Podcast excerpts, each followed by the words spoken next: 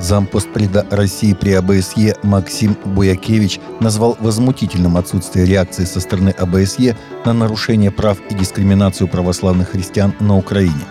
Отсутствие реакции со стороны АБСЕ на грубейшее нарушение прав и дискриминацию православных христиан возмутительно – 14 марта министр иностранных дел России Сергей Лавров направил обращение на эту тему в адрес действующего председателя АБСЕ Миндел Северной Македонии Османи и генсекретаря АБСЕ Ха Шмидт.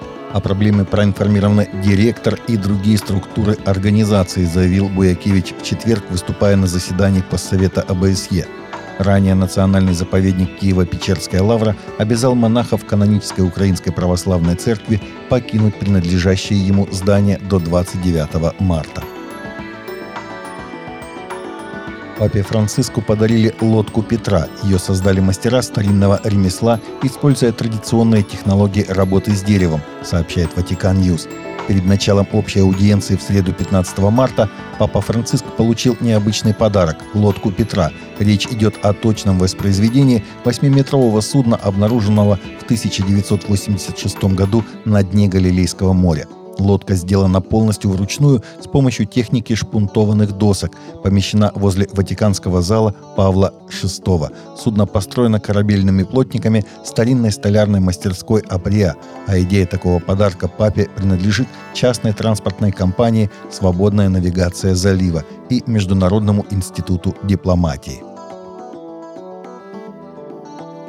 Американский пилот-миссионер и двое других мужчин, которые находились в тюрьме в Мозамбике более четырех месяцев по подозрению в поддержке повстанцев в раздираемой войной стране, были освобождены из тюрьмы. Райан Кохер и двое южноафриканцев Дюплеси и Эрик Драй покинули тюрьму поздно вечером во вторник, сообщает базирующееся в США авиационное братство миссии служения – Говорят, что у Кохера все хорошо после освобождения, и он несколько раз разговаривал со своей женой Аннабель и двумя сыновьями после освобождения, сообщил представитель Кристиан Пост. Все трое мужчин должны оставаться в Мозамбике, так как дело по ним все еще продолжается. Кохер и два других добровольца МАФ были арестованы в ноябре 22 года, когда грузили гуманитарную помощь на самолет, направлявшийся в детский дом Кабу-Дельгаду, самой северной столицы Мозамбика. Почти две трети работающих взрослых в Соединенных Штатах считают, что уважительное объяснение своих политических или религиозных убеждений на работе может привести к негативным последствиям.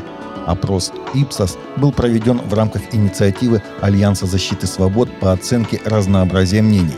Исследователи обнаружили, что трое из пяти респондентов заявили, что даже уважительное выражение религиозных или политических взглядов приведет к негативным последствиям на работе – Кроме того, каждый четвертый респондент сказал, что знает кого-то, кто испытал негативные последствия за обычное выражение своих религиозных и политических взглядов.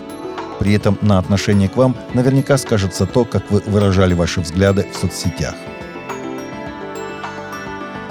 В Германии продолжают искажаться традиционные евангельские ценности. Новая детская Библия, выпущенная в этой стране, по мнению издателей, отражает многообразие современного общества – в одном немецком издательстве 13 марта вышла Библия для всех детей, ориентированная на младший школьный возраст.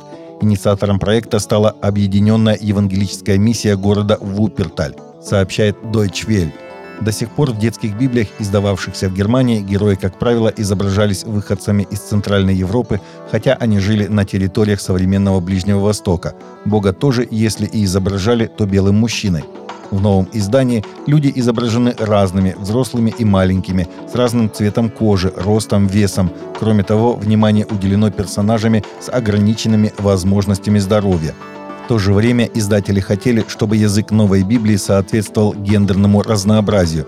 Мы стремились дать понять, что Бог не является ни мужчиной, ни женщиной, он гендерно нейтральный, говорят издатели.